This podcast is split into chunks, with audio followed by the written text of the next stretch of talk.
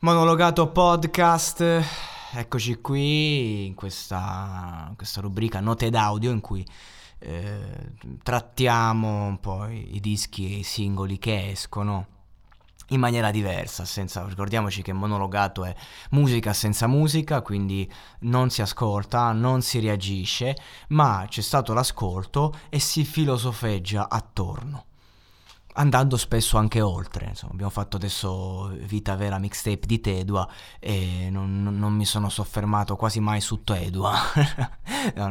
Insomma, chi l'ha ascoltato lo sa, ve lo consiglio perché si sono dette un sacco di cose interessanti. Però, psicologi, eh, io non li conoscevo.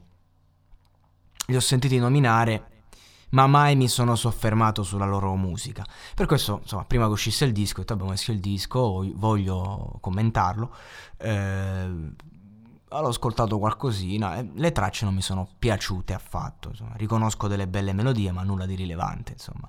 Eh, sembrano un mix tra Ketama e Tauro Boys. Eh, cioè, in versione dark, che comunque pur essendo in versione dark, in versione rock, un po', un po più rock, pop rock, non lo so, però comunque ehm, essendo questi due gruppi, Ketama e Toro Boys, eh, privi di contenuto, bene o male, eh, però comunque hanno delle linee melodiche eh, molto molto belle e parlano a livello di sottotesto, soprattutto Ketama, cioè ragazzi, Ketama c'è un sottotesto, cioè Ketama ti dice io non, non, parlo senza contenuti perché sono vuoto dentro e a me mi basta, guarda che basta poco per avere la mia stima, e, è un problema che nessuno ce l'abbia. Però, eh, insomma, questi due sono artisti validi. Ciò nonostante non sono partito col pregiudizio, ho detto mi siedo, adesso si esce e me lo ascolto. Intro, vabbè, non era una traccia. Prima traccia, amici.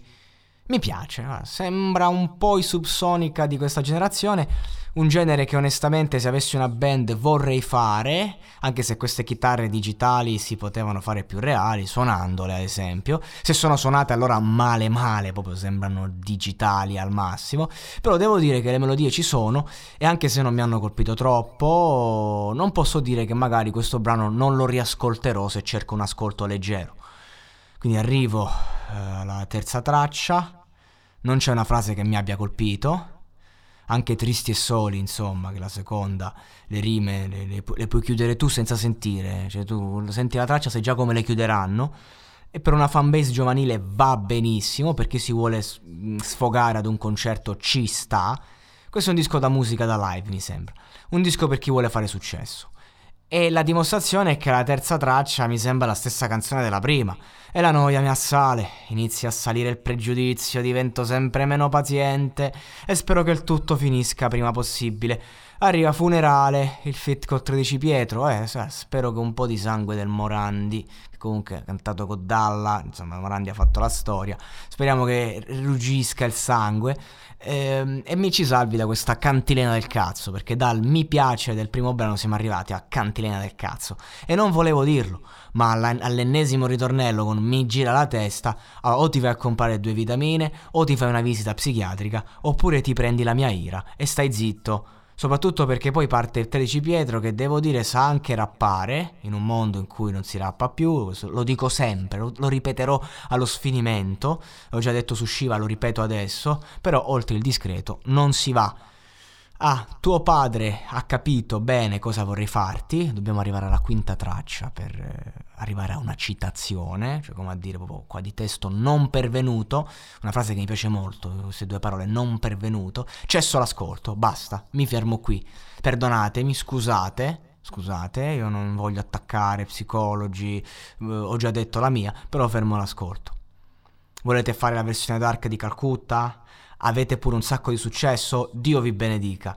Ma ai miei tempi chi portava certi mood, certi loghi, un certo immaginario si chiamavano ad esempio Tre allegri ragazzi morti. E scusatemi se era un'altra storia. C'è brani che a sentirli oggi ti si stringe il fegato, mi, mi, mi parte una settimana il colon irritabile con certi brani, ti caghi addosso per quanto so forti. E sono emozioni che i big della discografia hanno smesso di darmi da tempo.